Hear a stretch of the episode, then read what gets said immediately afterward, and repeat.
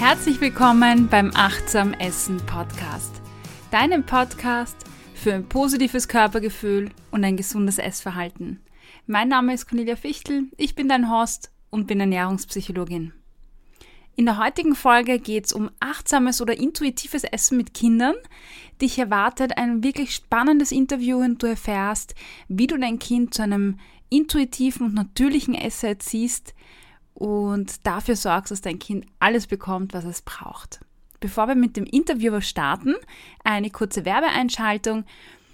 Dieser Podcast ist nur mit deiner Unterstützung möglich. Auf der Seite www.steadyhq.com-ernährungspsychologie hast du die Möglichkeit, meine Arbeit und meinen Podcast zu unterstützen und dafür zu sorgen, dass es den Podcast auch noch weiterhin gibt. Als Benefit erwarten dich äh, Hörertreffen, die es quartalsmäßig gibt, äh, Rabatte und viele weitere Goodies.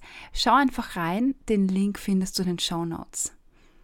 Ja, und jetzt darf ich Julia begrüßen. Julia ist von Confidimus und ja, mehr verrate ich gar nicht. Sie wird sich gleich direkt selbst vorstellen. Viel Spaß! Herzlich willkommen, Julia. Ich freue mich, dass du heute in meinem Podcast zu Gast bist. Ja, vielen Dank. Ich freue mich auch. ähm, das Thema achtsam Essen mit Kindern oder intuitiv Essen mit Kindern ist ja ein sehr, sehr großes Thema und ich finde es total schön, dass wir uns heute darüber unterhalten können, weil es immer so mein Intro ist, dieses ähm, wenn ich mit Erwachsenen spreche, dann geht es immer darum, dass ich sage, ja, als Kinder haben wir noch diesen natürlichen Bezug zu unserem Körpergefühl, wir wissen, was uns gut tut. Und jetzt freue ich mich darüber zu reden, wie das dann tatsächlich auch in der Praxis mit Kindern läuft.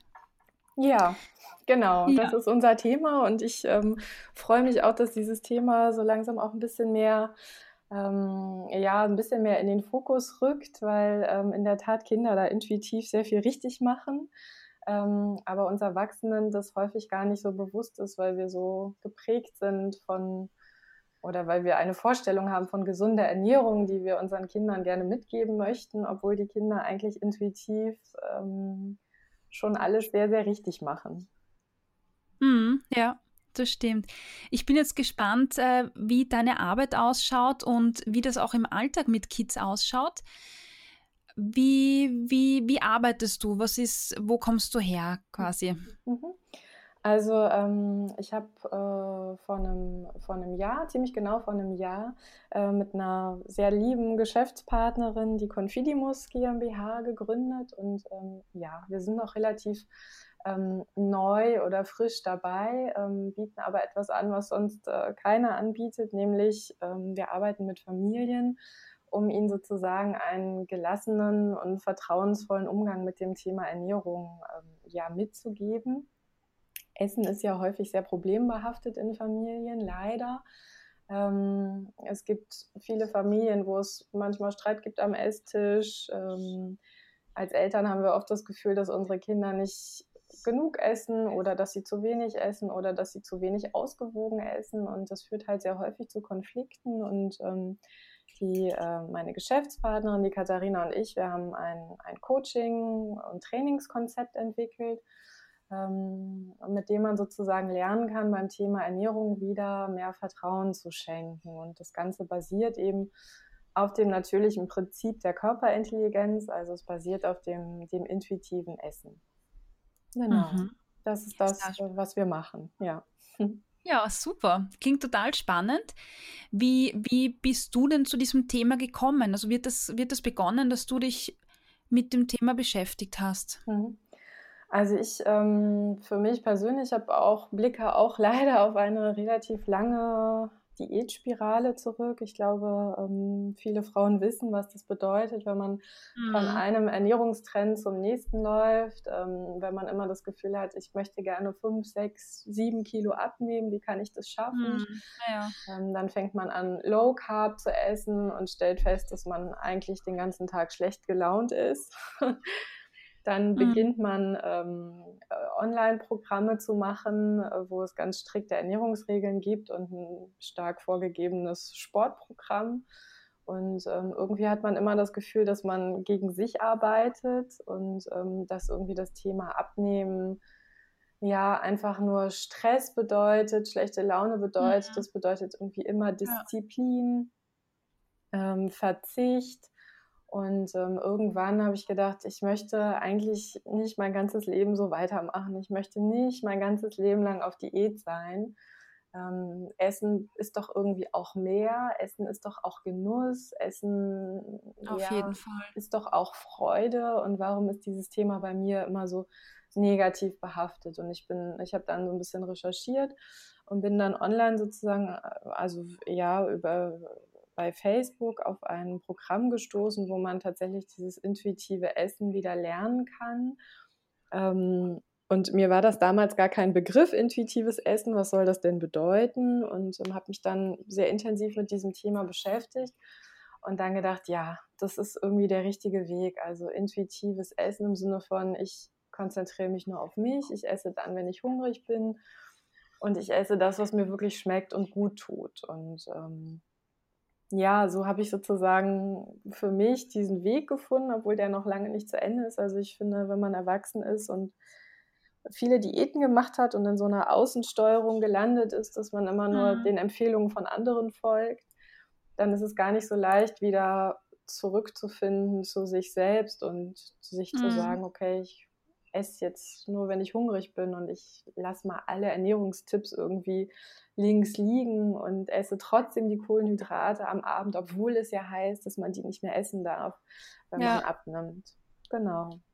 Ja, na klar, man, man darf das auch nicht unterschätzen, gell? wenn man einen Großteil seines Lebens damit verbracht hat, sich an Regeln zu richten, äh, dauert es genauso lang, auch wieder zurückzufinden für sich selbst ja? und da auch Geduld zu haben. Richtig, genau. Und ja. deswegen ist eigentlich die Idee von Confidimus, ähm, dass wir gesagt haben, wir möchten eigentlich gerne, dass Kinder gar nicht erst in diese Außensteuerung gelangen, sondern dass sie von Anfang an ja ein sehr gutes intuitives Essverhalten entwickeln, dass sie eben nicht irgendwann im, im Teenager- oder Erwachsenenalter in so eine Diätspirale mhm. rutschen, dass sie eben ja. nicht ähm, den Zwang haben, ihren Körper selbst ja, zu optimieren, dass sie ähm, mit dem Selbstvertrauen aufwachsen, dass sie sich in puncto Ernährung auf sich verlassen können und nicht auf ja, Experten. Ja. Und ähm, also wir arbeiten da in der Tat auch sehr stark präventiv ähm, weil wir weil, ja, weil wir natürlich schon sehen, dass das, was da gesellschaftlich passiert, auch diese Schlankheits- und Körperideale, die irgendwie permanent vermittelt werden, dass das natürlich einen Einfluss hat auf Kinder und Jugendliche. Es hat auch einen Einfluss auf ein Kind, wenn eine Mutter permanent Diät hält und am Esstisch ständig über Kalorien gesprochen wird, wenn über Gewicht gesprochen wird und so weiter.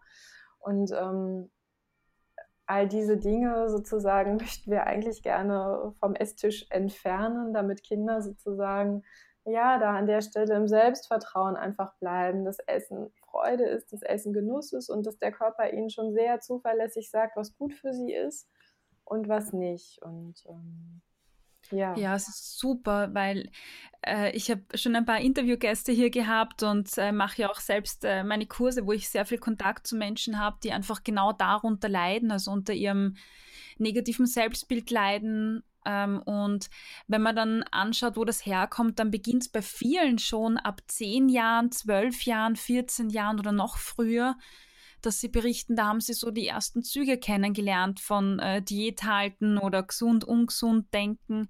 Und deshalb ist es so wichtig, da die Kinder zu begleiten. Und äh, ja, äh, finde das total wertvolle Arbeit. Ja, vielen Dank. Ähm, ja.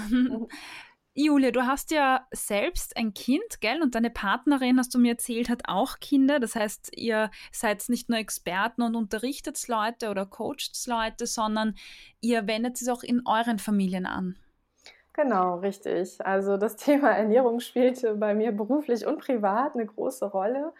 Ähm, ich habe halt damals, als ich auf das intuitive Essen gekommen bin, habe ich gedacht, wenn ich mir erlaube, alles zu essen, ähm, dann kann ich es meinem Kind ja auch nicht, nicht verwehren. Und insofern, ähm, äh, ja, haben wir tatsächlich äh, begonnen, diese ganzen Ernährungsregeln, gerade auch so zum Thema Süßes, ähm, zu streichen und ähm, einfach, äh, oder ich habe begonnen, meinem Kind da einfach auch viel mehr Vertrauen zu schenken. Das ist ein Weg, ja, das geht nicht von heute auf morgen.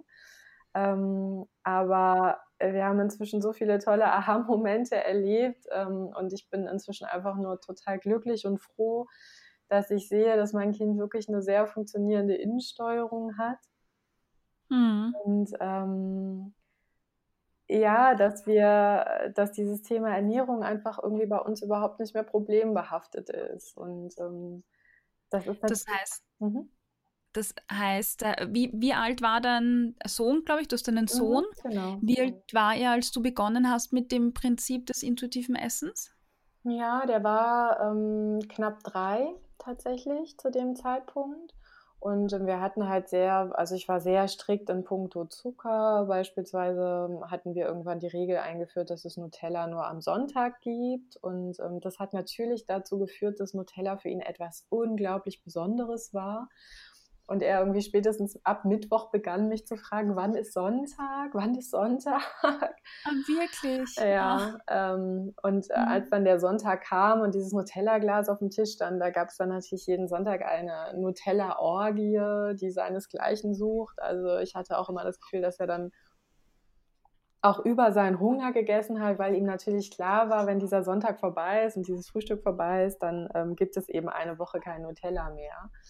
Ähm, und inzwischen ist es so, dass das Nutella jeden Morgen auf dem Frühstückstisch steht. Ähm, auch abends verlangt er manchmal danach, aber sehr selten. Aber inzwischen wird ähm, Nutella so, so wenig gegessen wie schon, also ja, wie lange nicht mehr. Und mein Mann sagte neulich auch, also irgendwie das Nutella-Glas, wie lange haben wir das jetzt eigentlich schon ein paar Wochen? Es interessiert auch keinen mehr, ob wir das haben oder nicht. Und dann dachte ich so, ja, genau so ist das. Ähm, also das zeigt einfach, oder dieses Beispiel verdeutlicht natürlich, je mehr wir Dinge einschränken und verknappen, umso ja, bedeutungsvoller werden sie für die Kinder und umso mehr steigt mhm. sozusagen das Verlangen danach. Das ist wie bei uns, bei jeder Diät, wenn wir sagen, ich verbiete mir an fünf Tagen in der Woche Kohlenhydrate. Woran denken wir den ganzen Tag an Kohlenhydrate? Ja. Wir wollen Brot essen, wir wollen Kartoffeln essen und ähm, das ist dann sozusagen dieser sogenannte Verzichthunger, der sich da bildet. Ähm, da sprechen wir auch viel mit Familien drüber, dass es eben nicht sinnvoll ist, Süßes einzuschränken oder als etwas Besonderes zu deklarieren, ähm, weil je mehr wir es mhm. einschränken, umso mehr verlangen die Kinder danach. Und was noch dazu kommt, ja. ist, dass die Kinder eben wenn es äh, hin und wieder eingeschränkt oder gar verboten ist, bei jeder Gelegenheit übermäßig viel Süßes essen, so wie mein Sohn sonntags am Frühstückstisch. Mhm ja. weil sie an der Stelle natürlich dann in eine Außensteuerung geraten. Warum? Ähm, sie denken sich, oh, heute ist der Sonntag, heute darf ich es essen. Ich muss jetzt ganz, ganz viel von diesem Nutella essen, weil mhm, ab morgen ja. ist es wieder verboten. Und vielleicht hat der Körper aber an diesem Sonntagmorgen gar kein Verlangen nach Nutella. Vielleicht ja. möchte das Kind eigentlich tief drin was anderes essen, wird sich aber über dieses Körpersignal hinwegsetzen weil es eben diese Nutella-Einschränkungen gibt. Und ähm, ja, voll. Das kennen ja auch wir als Erwachsenen vor, also wenn Diäten beginnen, ich nenne das äh, das letzte Amtmahl-Effekt, mhm. äh, wo man dann quasi noch alles isst, was dann am nächsten Tag nicht mehr geht. Ja, ja mhm. richtig. Und, du, Julia, ja. du hast vorher gesagt, ähm, dass äh, dein Sohn jetzt die Nutella quasi auch äh, nicht nur am Sonntag haben darf, sondern auch an anderen Tagen. Mhm. Und das passt ganz gut jetzt zu einer Hörerinnenfrage. Ich habe nämlich auf Instagram die Leute oder meine Follower gefragt, welche Fragen sie interessieren. Und da kam von Petra die Frage, äh, wie soll man den Umgang mit Süßigkeiten machen? Sollte man da Limits setzen? Äh, sollte man eine Wochenration machen oder wie, wie tut man da am besten? Mhm. Ich glaube, die Frage passt jetzt gut dazu. Ja, es mhm. ist halt, halt eine der häufigsten Fragen, die uns erreichen von Eltern und ist auch ähm, ja, eine ganz wichtige Frage in unseren Coachings. Also grundsätzlich, und ich weiß, dass das erstmal ähm, auf viele Eltern ein bisschen befremdlich wirkt, ähm, raten wir davon ab, Süßes einzuschränken ähm, oder sozusagen mit einem Belohnungsmechanismus zu verknüpfen. Viele sagen ja, erst isst du bitte dein Gemüse und dann gibt es den Nachtisch. Ähm, der Umgang mit Süßigkeiten, also je weniger Beachtung wir dem schenken, umso natürlicher ähm, gehen Kinder selbst auch damit um. Ähm, ich sage mal ein Beispiel, mein Sohn hat ähm, in der Adventszeit irgendwie aus seinem Adventskalender so drei kleine Smarties-Packungen irgendwie morgens gezogen. Und ich dachte, na gut, mhm. der ist gerade aufgestanden, der wird sicherlich hungrig sein. Ähm, jetzt gibt es heute aber Schokolade zum Frühstück, es ist halt so. Und ähm, er vertiefte sich dann aber tatsächlich in ein Spiel mit diesen Smarties und ähm, machte so kleine Häufchen und sagte dann, der ist für dich, Mama, das ist für Papa und für seinen Freund Hannes hat er auch einen Haufen gemacht. Er aß aber nichts. Und dann habe ich zu ihm gesagt, okay, was machen wir jetzt mit den Häufchen? Ja, ich räume das wieder in den Schrank. Er nahm sich also einen Teller und ähm, packte sozusagen die Smarties einzeln auf den Teller, räumte es wieder in den Süßigkeiten-Schrank, machte die Tür zu, drehte sich um und sagte, so, und jetzt habe ich Hunger. Und dann sage ich, worauf? Auf Haferflocken, Mama. und ähm, das ist ein schönes Beispiel, weil der Körper offensichtlich an, an diesem Morgen, obwohl er hungrig war, nicht nach Süßigkeiten verlangt hat, sondern nach etwas, was ihn irgendwie länger sättigt. Ja. Und ähm, wenn ich sozusagen als Mutter diese Smarties nicht verteufle im Sinne von, ah, die Schokolade, na, also zum Frühstück können wir auf keinen Fall Schokolade essen und vielleicht kannst du nachher was essen und oder wenn ich ihm sage, du isst jetzt bitte erst ein Obstsalat und danach kannst du vielleicht noch Schokolade haben, dann äh, schafft es natürlich äh, mit Blick auf das Kind eine Auf- bzw. Abwertung von Lebensmitteln. Mhm, wenn aber ja. die Smarties und die Haferflocken, wenn ich sozusagen auf beides einen neutralen Blick werfe als Mutter, dann kann das Kind intuitiv entscheiden, brauche ich jetzt die Schokolade, brauche ich jetzt schnell Energie, ja, mhm. oder ähm, brauche ich jetzt etwas anderes, was mich irgendwie länger sättigt und was mir vielleicht auch andere Nährstoffe gibt. Das heißt, ähm, je weniger wir sozusagen Süßes als etwas Besonderes, Wertvolles und so weiter ansehen, umso natürlicher der Umgang bei den Kindern. Deswegen, ähm, es spricht nichts dagegen, mhm. sozusagen den Obstkorb ein bisschen mehr ins Blickfeld des Kindes zu rücken. Ja. Mhm. Ähm, aber Süßigkeiten sollten Eltern in erster Linie auch als ein neutrales Lebensmittel ansehen. Ich weiß, dass häufig berichtet wird, ja, aber Zucker macht doch süchtig und je mehr Zucker die Kinder essen, ähm, umso mehr wollen sie. Das ist ja auch eine These, die die Kinderärzte häufig ähm, formulieren. Meine Erfahrung ist, je weniger Beachtung wir dem Thema schenken, umso weniger mhm. essen die Kinder. Also äh, in der Zeit, in der bei uns äh, Süßigkeiten auch eingeschränkt und verboten waren, hat mein Sohn angefangen, sich das heimlich zu nehmen. Er war erst drei Jahre mhm. alt. Mhm. Ähm, und jetzt isst er tatsächlich so wenig Süßes äh, wie, wie jemals zuvor. Einfach indem ich ihm signalisiere, hey, es ist okay, wenn du, wenn du was Süßes brauchst, dann kannst du es dir nehmen. Ich reglementiere das nicht, ich vertraue dir da an der Stelle. Ähm, das Einzige, wo man aufpassen soll, ist oder sollte, ist, dass Kinder emotionale Bedürfnisse häufig auch mit Süßem kompensieren. Ja, mhm. also unser, da kommen wir dann. Ja. Vielleicht äh, lassen wir das noch ein bisschen hinten. Mhm. Äh, das ist finde ich ein total wichtiges Thema, das ähm, wir mhm. auf jeden Fall nachher noch besprechen. Mhm. Bevor wir da hinkommen, würde mich interessieren. Vielleicht äh, fragt sich doch noch der ein oder andere. Du hast vorher gesagt, ähm, dein Sohn war drei Jahre, als du damit begonnen hast. Äh, mit diesem Vertrauen schenken. Und jetzt frage ich mich natürlich, wie, wie hast du das konkret umgesetzt? Was waren so, was hast du zu ihm gesagt? Mhm.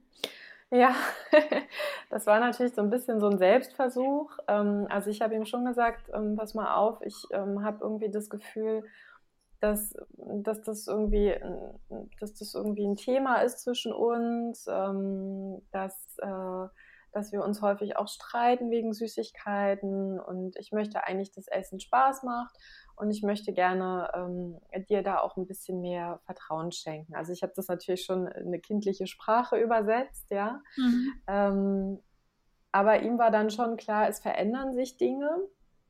Und äh, die Mama guckt auch nicht mehr so stark auf den Süßigkeitenkonsum. Gleichzeitig bedeutete das natürlich, dass er da auch kein, kein, kein Instrument mehr in der Hand hatte, um mich sozusagen damit zu ärgern. Ja, mhm. also Kinder verstehen ja sehr schnell, dass Essen für Eltern ein Riesenthema ist. Ähm, mhm. Und häufig nutzen sie das als Hebel, um unsere Aufmerksamkeit zu bekommen. Ja, ähm, mein Sohn hat zum Beispiel irgendwann in der Kita mal gesagt, Mama, heute haben sie uns gar nichts zu essen gegeben. Ja, und das ist so ein ganz klassischer Hebel und meine Aufmerksamkeit war natürlich sofort bei ihm. Sag ich, was? Das kann doch nicht sein, dass ihr heute nichts zu essen bekommen habt. Ähm, insofern haben wir sozusagen dann gesagt, okay, das Nutella, das war dann der erste Schritt bei uns in der Familie, das steht jetzt jeden Tag auf dem Tisch. Und natürlich muss man da als Mutter auch ein bisschen durchhalten, weil dann kam natürlich eine Phase, in der dieser Verzichthunger sich sehr klar gezeigt hat. Und dann gab es tatsächlich eine Phase, wo er jeden Tag Nutella gefrühstückt hat. Oh wow, das ist sicher hart, oder? Als ja. Elternteil, weil genau vor dem haben ja die meisten Eltern Angst, dass sie sagen, wenn ich es jetzt erlaubt, dann isst ja mein Kind rund um die Uhr nur Süßigkeiten. Genau, ähm, aber da muss aber, man durch. Da muss man durch. Und das ist aber auch ein Glaubenssatz, den viele, sehr, sehr viele Eltern haben und den ich auch absolut nachvollziehen kann. Ähm, was, was hilft, ist da tatsächlich zu versuchen, im Vertrauen zu bleiben und sich zu sagen, der Körper wird das auf sehr natürliche Weise regeln, weil Cornelia, ganz ehrlich, wenn jetzt ich dir sagen würde, du darfst ab heute für sieben Tage nur Schokolade essen und nichts anderes, dann wirst du vielleicht an Tag eins würdest du denken, toll, aber an Tag drei mhm. würdest du denken, oh Gott, ich brauche einen Apfel oder eine Kartoffel oder irgendwas Frisches, ja. Unser mhm. Körper ist ja in puncto Ernährung ein unglaubliches Wunderwerk, weil allein Hunger und Sättigung sind sehr komplexe hormonelle Vorgänge, ja. die perfekt aufeinander abgestimmt sind. Und der Körper ist auf Überleben programmiert. Das heißt, er hat überhaupt gar kein Interesse daran, mangelversorgt zu sein. Ja. Und mhm. jeder kennt, glaube ich, dieses Gefühl, heute habe ich mal richtig Appetit auf ein Stück Fleisch oder auf was Frisches. Und das sind ja ganz natürliche Körpersignale. Und wir vermitteln Eltern eben halt im ersten Schritt, wenn wir mit Familien arbeiten, auch sehr viel Wissen rund um dieses Thema Körperintelligenz, Intuition, weil das natürlich für, für Eltern ein Anker ist, zu sagen, ja, okay, ich kann darauf vertrauen, dass der Körper das auf natürliche Weise regelt. Und mhm. genauso habe ich mir das auch so mantramäßig immer wieder gesagt.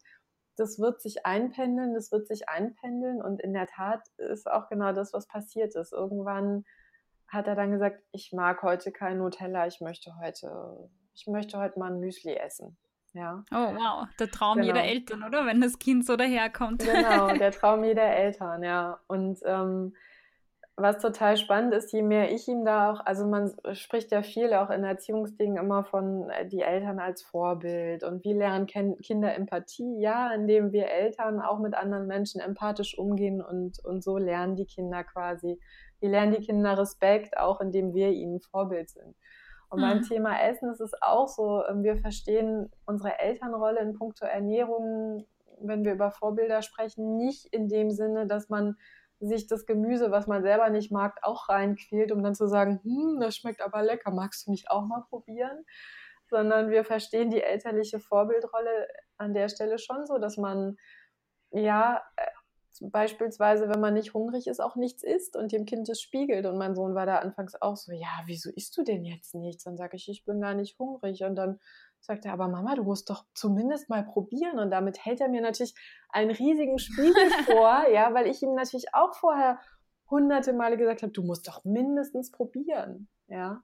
Mhm. Und ähm, dann habe ich ihm erklärt, ich, ich weiß, ich habe dir das auch häufig gesagt, aber meine Meinung hat sich dazu geändert. Ich finde, wenn man nicht hungrig ist, dann muss man auch nicht probieren. Und das führt auf so, wunderbar, so, so wunderbare Weise dazu, dass die Kinder ihren Körper dann auch besser kennenlernen. Und ich hatte mhm. dann ein paar Tage später nach dieser Szene eine Situation, da saßen wir im Auto und er hatte sich so ein paar Süßigkeiten in eine Tupperdose gepackt und sagte, dann kann ich die Dose mal haben. Und ich sagte, ja, klar. Und gab sie ihm so auf die Rücksitzbank und er öffnete die Dose, guckte rein und hielt kurz inne und sagte, ach, weißt du was, Mama? Ich, ich habe eigentlich gar keinen Hunger gerade. und dann sage ich, ja, dann mhm. machst du die Dose halt wieder zu. Und sie war randvoll mit Süßigkeiten und gib sie mir zurück und wir essen es später. Ja. Und da ja, sieht man irgendwie, finde ich, wie wichtig es ist, dass wir als Eltern da, da eine Vorbildrolle haben in puncto Ernährung, ja, aber eben nicht, dass wir ihnen sagen, das ist gesund für dich und das ist ungesund für dich, sondern mhm. indem wir Kinder helfen, Kindern helfen sozusagen mit, mit ihrem Körper in Verbindung zu kommen, sich zu spüren, was ist Hunger, wie groß ist mein Hunger, wann bin ich satt, ähm, was tut mir richtig gut oder was macht mir vielleicht Bauchweh. Das heißt, wenn ich dich jetzt richtig verstanden habe, du arbeitest da ganz viel über dich auch als Mutter, mhm. dass du ihm sagst, ich esse jetzt nichts, weil ich habe keinen Hunger und Genau. Ähm, ich habe jetzt Lust auf Gemüse, also dass du das auch so kommentierst und ihm einfach vorlebst und ihn so unterstützt. Genau. Und was noch ja. ganz wichtig ist, dass ich ihn halt auch seine eigenen Erfahrungen machen lasse. Also mhm. Äh, das Beispiel früh morgens, manchmal hat er Hunger, manchmal nicht. Wenn er keinen Hunger hat, dann darf er auch ohne Frühstück in die Kita gehen. Ähm, und ich finde es auch okay, wenn Kinder äh, durch Erfahrungen lernen. Manchmal hat er dann vielleicht, wenn er dann auch nur eine kleine Brotdose dabei hat, vielleicht um elf dann doch einen riesigen Hunger und denkt, hoppla, hätte ich vielleicht doch mal zu Hause was gefrühstückt. Und das sind natürlich mhm. Erfahrungen, die, ähm, die die Kinder, also die sind viel einprägsamer, weil der Körper es erfahren hat und dann werden die Kinder sozusagen vielleicht da irgendwann dann morgens doch sagen, ja, ich frühstücke doch eine Kleinigkeit. Und das ist immer besser, als mhm. zu sagen, doch, du kannst nicht ohne Frühstück aus dem Haus. Ja. ja. Ähm, oder wenn Kinder hm, vielleicht verarbeitete Produkte essen, dass wir immer denken, das tut dir nicht gut ist das lieber nicht, da kriegst du Bauchschmerzen von. Ich möchte Eltern nicht explizit raten, geben sie ihrem Kind äh, immer genau das, wovon es Bauchschmerzen bekommt. Aber auch das ist eine Erfahrung zu sagen, oh, das hat mir irgendwie nicht gut getan mhm. oder da ist jetzt mhm. der Bauch so ein bisschen dick oder ja, also durch, durch mhm. Erfahrungen spüren lernen, das ist etwas, wozu wir Eltern schon, schon noch sehr stark ermutigen. Mhm. Und Julia, wenn jetzt angenommen, ich bin eine Mami, die jetzt äh, sehr lang vielleicht auch, ähm, weil es gut gemeint war, äh, dem Kind versucht hat, Gemüse einzureden und ähm, da jetzt Angst hat und sagt, ich möchte jetzt einen neuen Weg gehen. Wie, wie könnte das denn ausschauen, wenn ich sage, äh, wenn mein Kind kein Gemüse mag zum Beispiel? Mhm. Was, was könnte ich da tun, um dem Kind das doch irgendwie näher zu bringen. Oder ja, mhm. weil manche Eltern sagen ja, mein Kind isst einfach kein Gemüse und mhm. ja. Also ich glaube, die erste Frage, die man sich stellen muss, ist, ist es tatsächlich schlimm, wenn das Kind kein Gemüse isst? Ja, ähm, es gibt Kinderärzte, die sagen, es ist völlig unerheblich, ob ein Kind viel, wenig oder gar kein Gemüse isst. Die entwickeln sich alle gleich gut. Ja.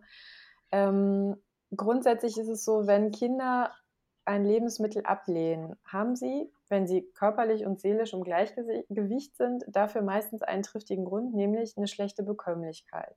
Wir denken ja immer, der Brokkoli, der ist so gesund für mein Kind, ähm, weil das ist ja ein grünes Gemüse, das hat wenig Kalorien und so weiter. Aber was viele zum Beispiel nicht ist und worüber wir auch sehr explizit aufklären, ist, dass im Brokkoli zum Beispiel ein Stoff enthalten ist, der, wenn der Körper ihn nicht gut verstoffwechseln kann, dazu führt, dass die Schilddrüsenaktivität massiv gesenkt wird.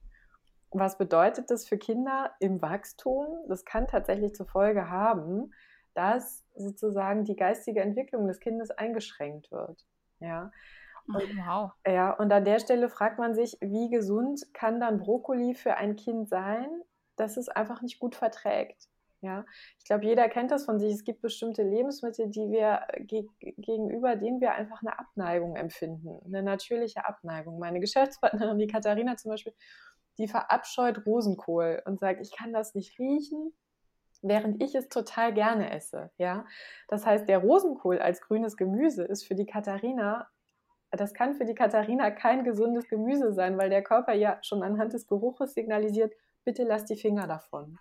Ja, mhm. bei Kindern, die noch gut in ihrer Intuition sind, ist es genauso. Die Kinder spüren schon über den Geruch, ob das ein Lebensmittel ist, das ihnen gut bekommt oder nicht. Ja, das heißt, wenn ein Kind ein Lebensmittel ablehnt, gibt es einmal den Grund, dass der Körper sagt, lass es, isst es bitte nicht, weil ich komme mit diesem, mit diesem Gemüse komme ich nicht gut zurecht. Ja. Mhm. Und manchmal ist natürlich Ablehnung gegenüber bestimmten Lebensmitteln auch ein Rebellionsverhalten am Esstisch. Sprich, ähm, wir versuchen Druck auf das Kind auszuüben, indem wir sagen, die Mama hat sich so viel Mühe gegeben, jetzt probier doch wenigstens, ja. Und dann gibt es Kinder, die gehen in die Rebellion und sagen, oh, wenn die Mama will, dass ich das esse, mache ich das schon mal gar nicht. Ja, auch mhm. wenn man vielleicht mhm. Appetit drauf hätte. Oder es gibt Kinder, die passen sich an, die sagen, ja gut, die Mama möchte gerne, dass ich es esse, dann tue ich ihr halt den Gefallen.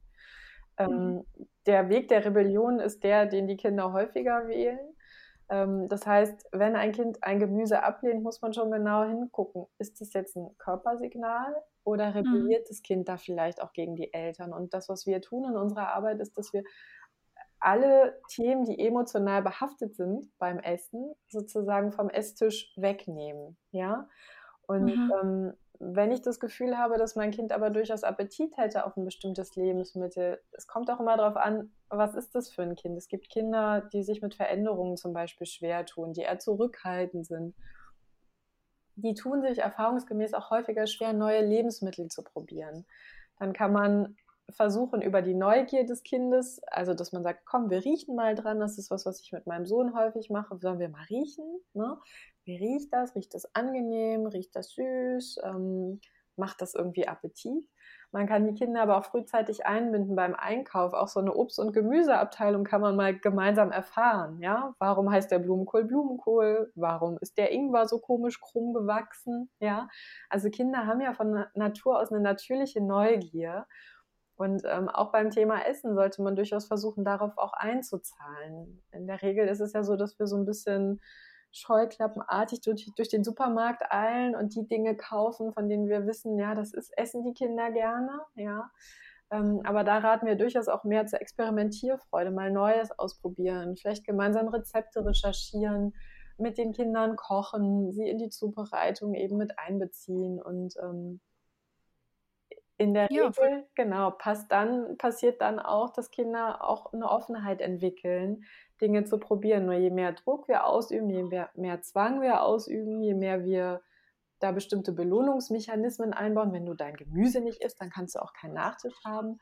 Ähm, umso weniger intuitiv wird das Essverhalten sein des Kindes, weil dann da immer emotionale äh, Dinge sozusagen mit am Esstisch sitzen, die da eigentlich nicht hingehören. Mhm. Das heißt, sehr, sehr erlebnisorientiert mit dem Kind auch arbeiten, das Kind mit einbeziehen, zum Einkaufen auch viel drüber reden genau. und auch die Sinne einbinden. Also ich mache das mit den Erwachsenen zum Beispiel, Genusstraining nennt man das ja, mhm. dass man sagt, man riecht mal dran, man schaut sich das an, man schaut die Konsistenz an und das kann man mit Kindern genauso machen. Das kann man mit Kindern genauso machen, klar. Ja, voll super. Ja. Sehr gut. Mhm. Perfekt. Ähm, wie tue ich denn, wenn das Kind verlernt hat, auf die Intuition zu hören? Mhm. Ja, ich glaube, der erste Schritt ist, dass man sich, dass man sich dessen bewusst wird. Und das ist häufig gar nicht so leicht, weil das Thema intuitives Essen dazu, glaube ich, noch ähm, zu unbekannt ist und weil es einfach viel zu viele Ernährungsberatungen auch gibt, die darauf überhaupt nicht einzahlen. Ja, also ich mhm. glaube, der erste Schritt ist, dass man sich als Eltern tatsächlich informiert, was, kann der Körper im Thema, äh, also in puncto Körperintelligenz, ja, was, was, was leistet der eigentlich schon alles für uns?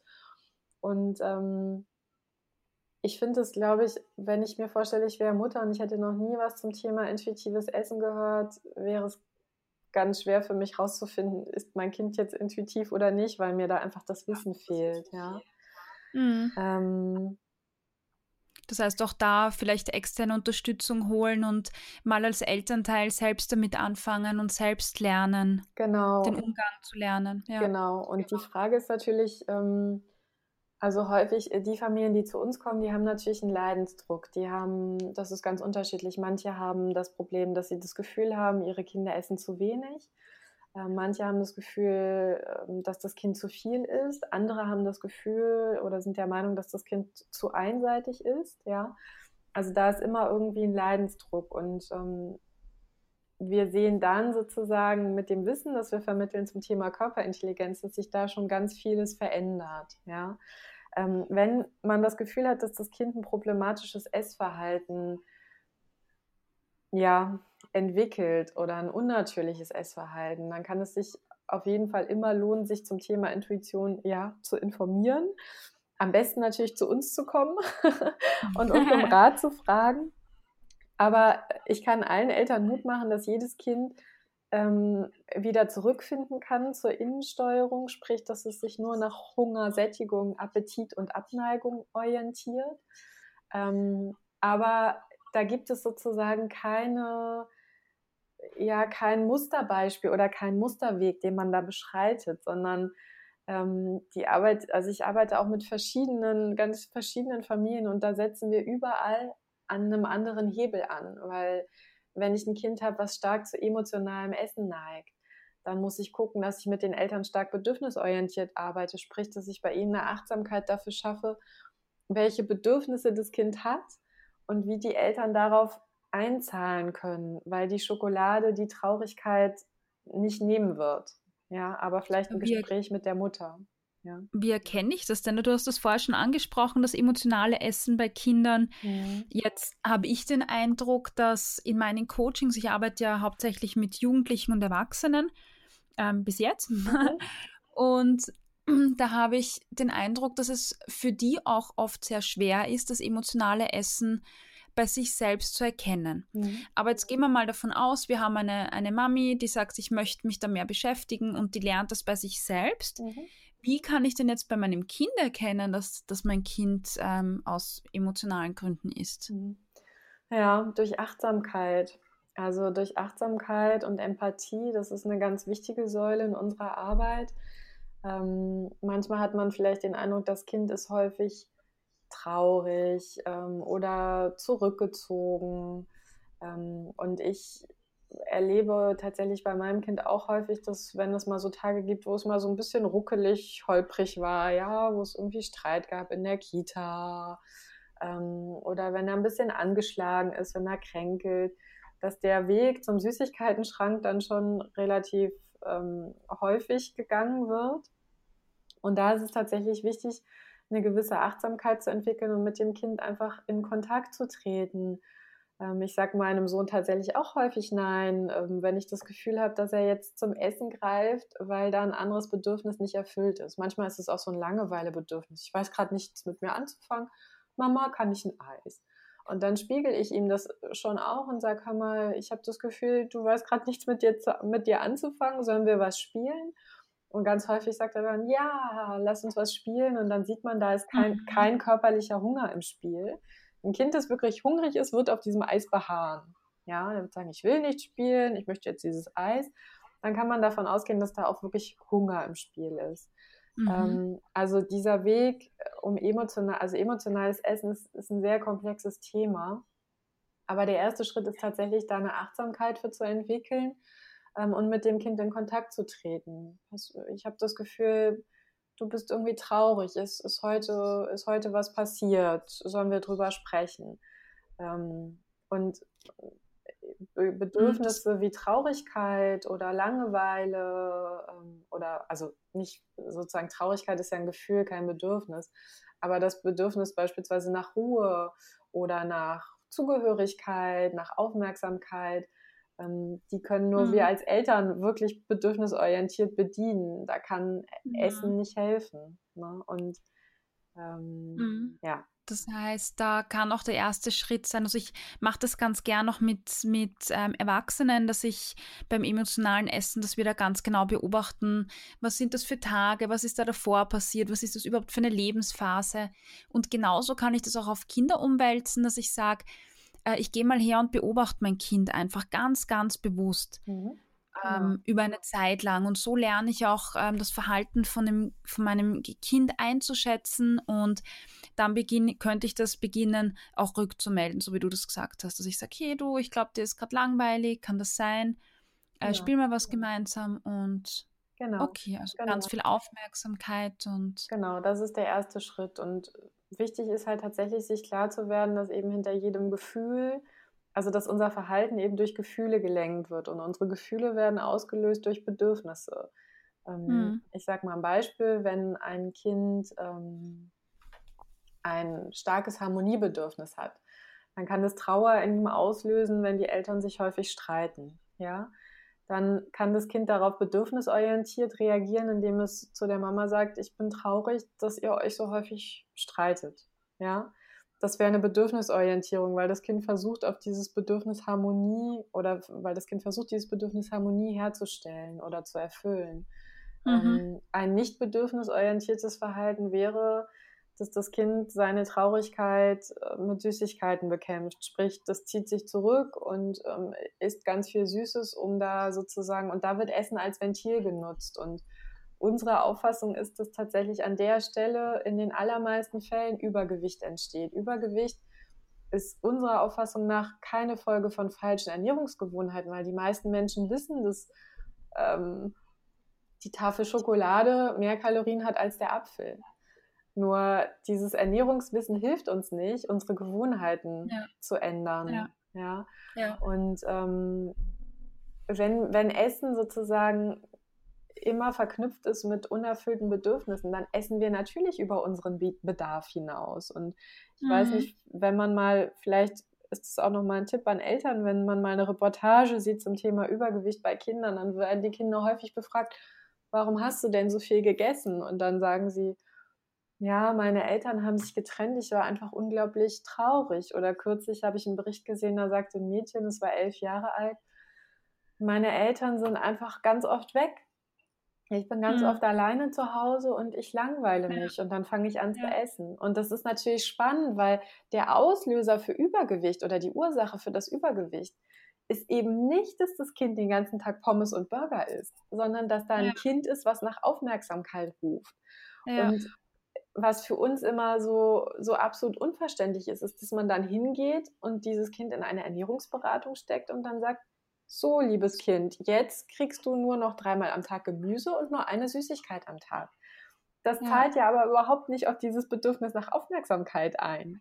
Ja. Genau, das sage ich auch bei ähm, das sage ich so oft, dass äh, das Wissen, so wie du auch sagst, das hilft uns nicht, weil ja nicht äh, das Wissen quasi der Auslöser von Hunger ist, sondern bestimmte Bedürfnisse, physische, psychische Bedürfnisse und Heißhunger kommt ja nicht davon, dass wir jetzt Hunger haben, sondern dass da irgendwas anderes im Untergrund ist, wo was einfach was auslöst. Richtig. Und das ist total wichtig, darauf zu schauen und ähm, ich versuche das auch weiterzugeben, äh, auch an Fachkolleginnen quasi und äh, finde das total wichtig, dass, dass es immer mehr in unsere Köpfe auch kommt, gell? Dass, dass es immer einen Grund dafür gibt, warum wir irgendwas essen. Richtig.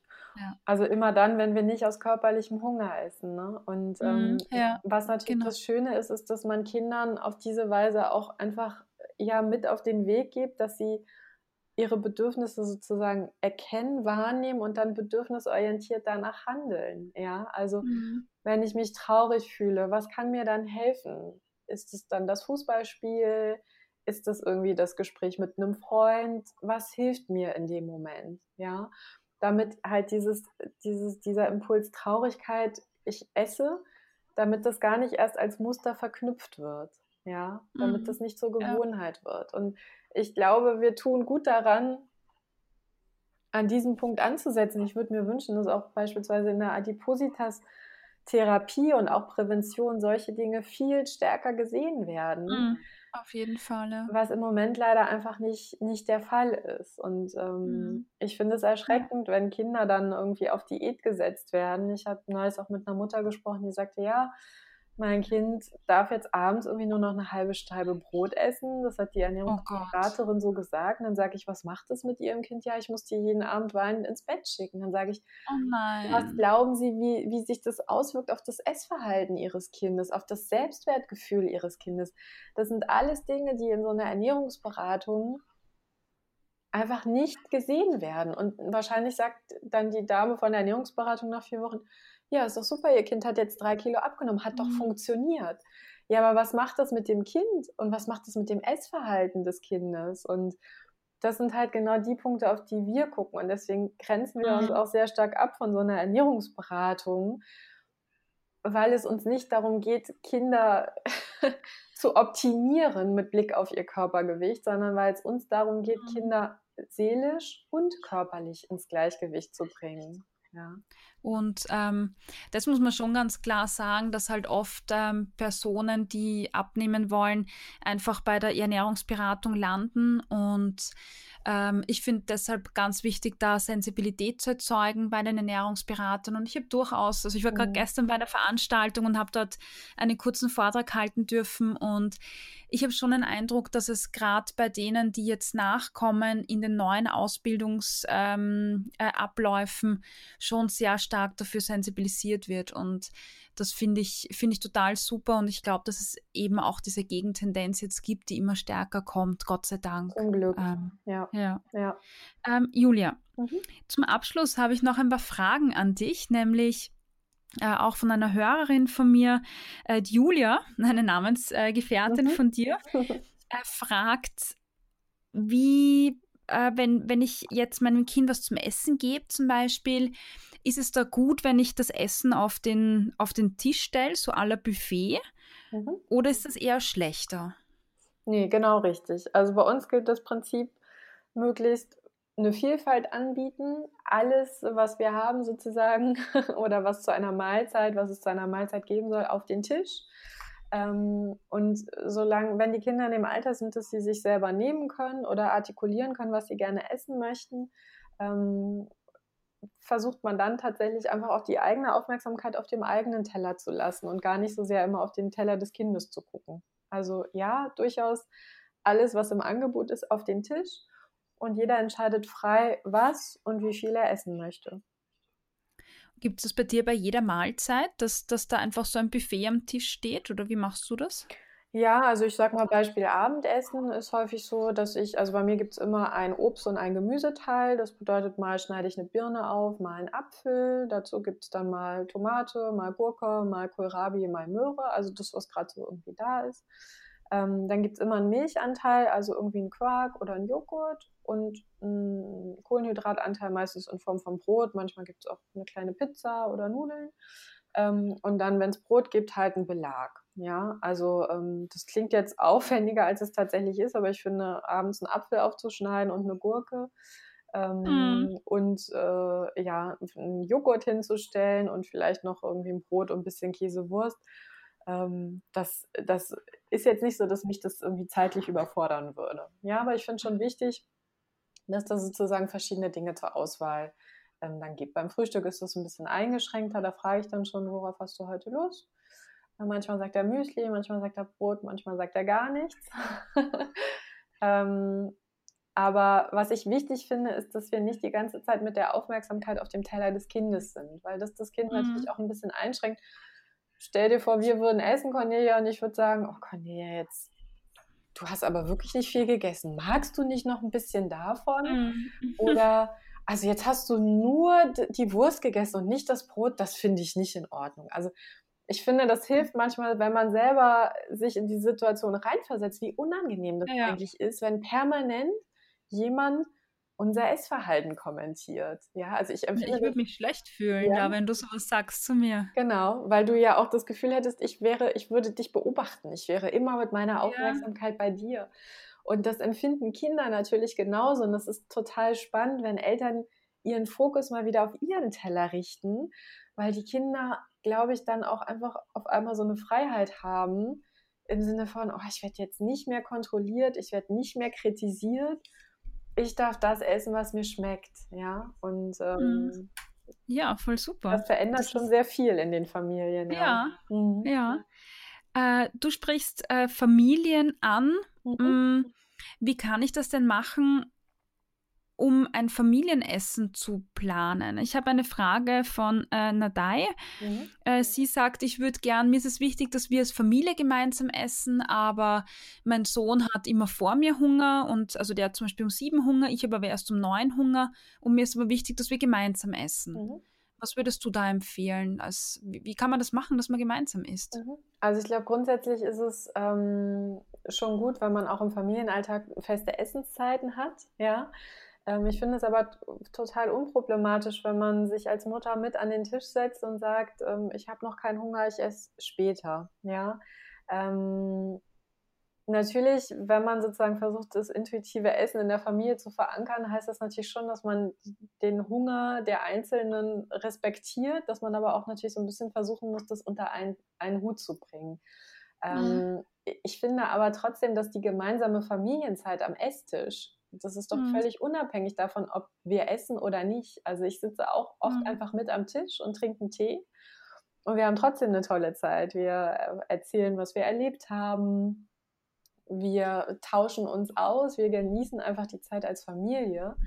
Und für mich ist es dann an der Stelle völlig egal, ob ich esse oder nicht, weil es geht ja um die gemeinsame Zeit, die man verbringt. Und das genau. ich glaube, das am Esstisch. Genau. Ja, ja, ich glaube, das, das, das ist genau das. Also, wofür steht das gemeinsame Essen? Gell? Es ist egal, ob das in der Familie ist oder in der Partnerschaft. Und meistens ist ja auch dieses schöne Essen gehen zu zweit. Da geht es ja eigentlich nicht ums Essen gehen zu zweit, sondern in Wahrheit geht es ja um Paarzeit, die man hat oder das Elternzeit, die man hat. Und Genau. Ähm, das finde ich jetzt einen wichtigen Input von dir, nämlich worum geht es mir dabei? Und wenn es mir darum geht, dass wir gemeinsam Zeit verbringen, zusammensitzen, dann muss ich nichts essen. Gell? Genau. Oder man isst eine Kleinigkeit oder isst mittags ein bisschen weniger. Also man kann ja seinen Hunger auch so ein bisschen planen und verschieben, wenn einem das wichtig ist. Ähm, aber ich finde, die Zeit, die gemeinsame Zeit hängt nicht daran, wer wie viel im Mund hat, quasi, um es mal so ganz genau. platt zu formulieren. Ja. ja. Das ist so ein, so ein Haltungs-, also das ist so eine Veränderung in der Haltung, ne? Also wie, ja, ja. wie ist meine Haltung zum Thema Essen, wie begegne ich dem und ähm, worum geht es eigentlich im Kern? Und im Kern geht es doch darum, dass alle sich irgendwie wohlfühlen und eine gute Zeit zusammen haben. Und dann kann ich Essen nicht mit Zwang belegen, weder mit Blick auf die Menge noch mit Blick auf das, was gegessen mhm. wird. Ja. Genau, ja. Ja. Ja, super. Und du hast gerade gesagt, ich kann noch meinen Hunger planen. Da möchte ich kurz was dazu sagen. Ähm, wenn sich jetzt wer fragt, wie geht denn das? Ich habe das letztens mit einer, mit einer Mama nämlich auch besprochen, äh, mhm. äh, die, die nämlich auch das Thema hatte. Und äh, man kann sich da zum Beispiel ganz toll die Hungerskala hernehmen. Und wenn man sich selbst gut beobachtet, dann kann man, kann man sehr gut abschätzen, äh, wie lang bin ich denn oder wie stark ist mein Hunger jetzt und wann werde ich essen. Und dann kann ich ja gut kleine Snacks planen, wo ich dann sage, ich weiß, dass ich dann in einer Stunde wieder hungrig bin. Ne? Dann esse ich halt eher was Kleines und keine große Mahlzeit. Und so kann ich dann gut, je besser ich mich kennenlerne, einfach abschätzen, ähm, wie lang bin ich davon satt und wann habe ich wieder Hunger. Genau. So kann man genau. gut, glaube ich, auch Familienessen planen. Absolut. Ja. Julia, zum Abschluss interessiert mich, was ist denn dein Sohn eigentlich so? ja, das ist ähm, das ist total, ja, bunt gemischt, will ich sagen. Also ähm, er isst vollkommen Brot, er isst aber auch genauso gerne Toast. Er isst ähm, unglaublich gerne Kartoffeln mit Butter und Salz. Ähm, er isst, ja, wie jedes Kind gerne Nudeln, aber nicht so gerne mit Tomatensauce, weil da Zwiebeln drin sind. Und ich glaube, dass ihm die Zwiebeln nicht so gut bekommen. Die hat er bisher immer abgelehnt, die Tomatensauce. Ähm, mhm. Er mag super gerne Haferflocken. Mm, er isst gerne Marmelade mit Honig auf seinem Brot. ähm, und ähm, ja, er tut sich ein bisschen schwer mit so gekochtem Gemüse. Ähm, er isst lieber tatsächlich Rohkost. Ähm, es gibt aber auch, also er isst eigentlich sehr klassisch das, was alle Kinder gerne mögen. Also so Möhre, ähm, Gurke, Tomate. Ähm, isst zum Beispiel nicht gerne Paprika. Ich weiß nicht, woran es liegt. Da scheint irgendwas zu sein, was ihm einfach nicht gut bekommt. Das mhm. ist aber auch okay. Ähm, und ansonsten isst er wie jedes Kind gerne ein Eis. Ähm, mhm. Ja, also ich glaube, ich glaube, es gibt wenig Kinder, die einfach sich komplett nur von einer Gemüseplatte ernähren. Wenn man mal ganz ehrlich mhm. ist, dann brauchen Kinder natürlich auch nicht in erster Linie Gemüse, weil Kinder bewegen sich viel, die wachsen. Die brauchen in erster Linie auch einfach viel Energie und das liefert Gemüse nun mal nicht. Ja, da redet leider auch niemand so offen drüber. Mhm. ähm, mhm. Ja, er isst unglaublich gerne Fleischbällchen. Da hatte ich neulich auch mal wieder so einen intuitiven Moment, wo er plötzlich auf seiner, ähm, seiner Spieldecke sitzt und auf einmal aus dem Nichts ruft, Mama, haben wir Fleischbällchen? ähm, was ich immer total spannend finde, weil sich da Körperintelligenz natürlich in einer ganz ausgeprägten Form zeigt, weil der mhm. Körper plötzlich Appetit macht auf Fleischbällchen, weil er irgendwo einen Mangel erkennt mhm. und diese Fleischbällchen diesen Mangel beheben können, quasi. Ja, ja. ja.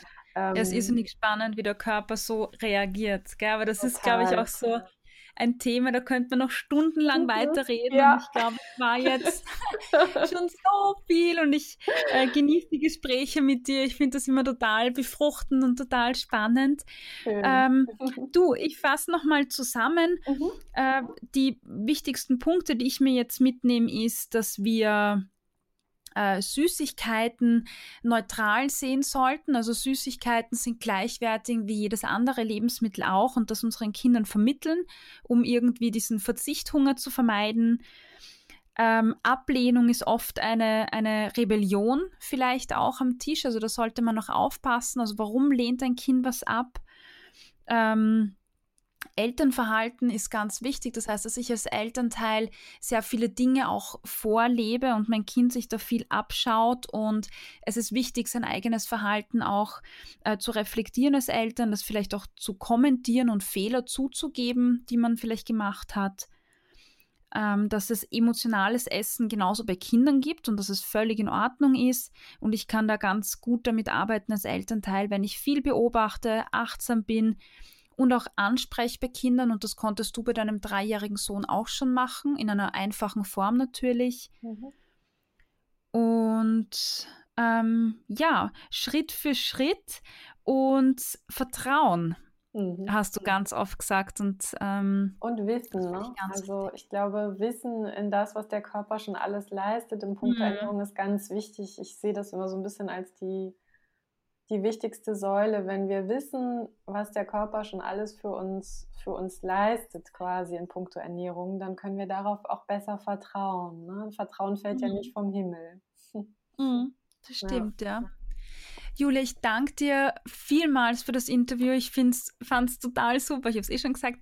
Äh, Sehr gerne. Ihr, ja, wenn jetzt jemand zuhört und sagt, ja, diese Julia Litschko, die würde ich gern googeln, wie findet man dich denn oder euch? Genau, also uns ähm, findet man auf ähm, www.confidimus.de. Ähm, da ist sozusagen unser Prinzip und unsere Arbeit nochmal beschrieben. Da sind auch ein paar Erfahrungsberichte von, von Eltern. Ähm, da findet man auch einen Link zu unserem Blog, wo wir eben auch das Thema Körperintelligenz ähm, ganz, äh, ganz vielschichtig auch bearbeiten. Und ähm, ja, da findet man sozusagen unseren Kontakt. Ähm, und ja, ich freue mich über alle sozusagen oder hoffe, dass das jetzt dem einen oder anderen ein paar Impulse gegeben hat, vielleicht auch einen neuen Blick auf das Thema Ernährung. Und ähm, ja, ich würde mir einfach wünschen, dass viel mehr Familien da ähm, ja, diesen Weg schaffen hin zu mehr Vertrauen und Gelassenheit und Freude und Genuss am Esstisch. Denn mhm. das ist das, worum es uns geht. Und wer meint, dass das für ihn der richtige Weg ist und sich da Unterstützung wünscht, der, ähm, ja, der findet uns äh, bei Confidimus. Was mhm. übrigens wir Vertrauen bedeutet auf ähm, Lateinisch. Also der Name ist auch ähm, ah, äh, genau. Wir vertrauen, genau. Schön. Voll schön. Ja. Vertrauen in uns, in unsere Kinder, das finde ich schön. Genau. Ich glaube, das kann man gut so stehen lassen als ja. Abschlusswort. Prima. Ich danke dir sehr für das Gespräch. Mir hat es viel Spaß gemacht. Ich sag danke und ja, wer weiß, vielleicht äh, hören wir uns ja nochmal in einer weiteren Folge irgendwann zu diesem großartigen Thema. Das wäre schön. Tschüss. Tschüss. Das war das Interview mit Julia und ich hoffe, dass es dir genauso viel Spaß gemacht hat wie uns. Ich finde, da waren sehr, sehr viele tolle Inputs dabei und die Arbeit ist wirklich wertvoll. Wenn dir die Folge gefallen hat, dann hinterlass uns doch eine Bewertung auf iTunes oder auf YouTube empfehle den Podcast weiter und ja, mach bei unserem Newsletter mit. Es gibt nämlich den Achtsam Essen Newsletter, der heißt Gaumen, Schmaus und Körperfreude. Das ist der erste Newsletter zu dem Thema Ernährung, Psychologie, Achtsamkeit, äh, Weiblichkeit, Body Positivity im deutschsprachigen Raum. Und äh, Julia bzw. Confidimus werden da dabei sein und leiten die Ecke oder die Rubrik Achtsam Essen mit Kindern. Und dort wirst du in Zukunft auch viele, viele tolle Inputs bekommen. Es gibt ein Questions and Asks. Ähm, ja, du kannst da aktiv mitgestalten. Sei dabei. Herzlichen Dank fürs Einschalten und bis zum nächsten Mal.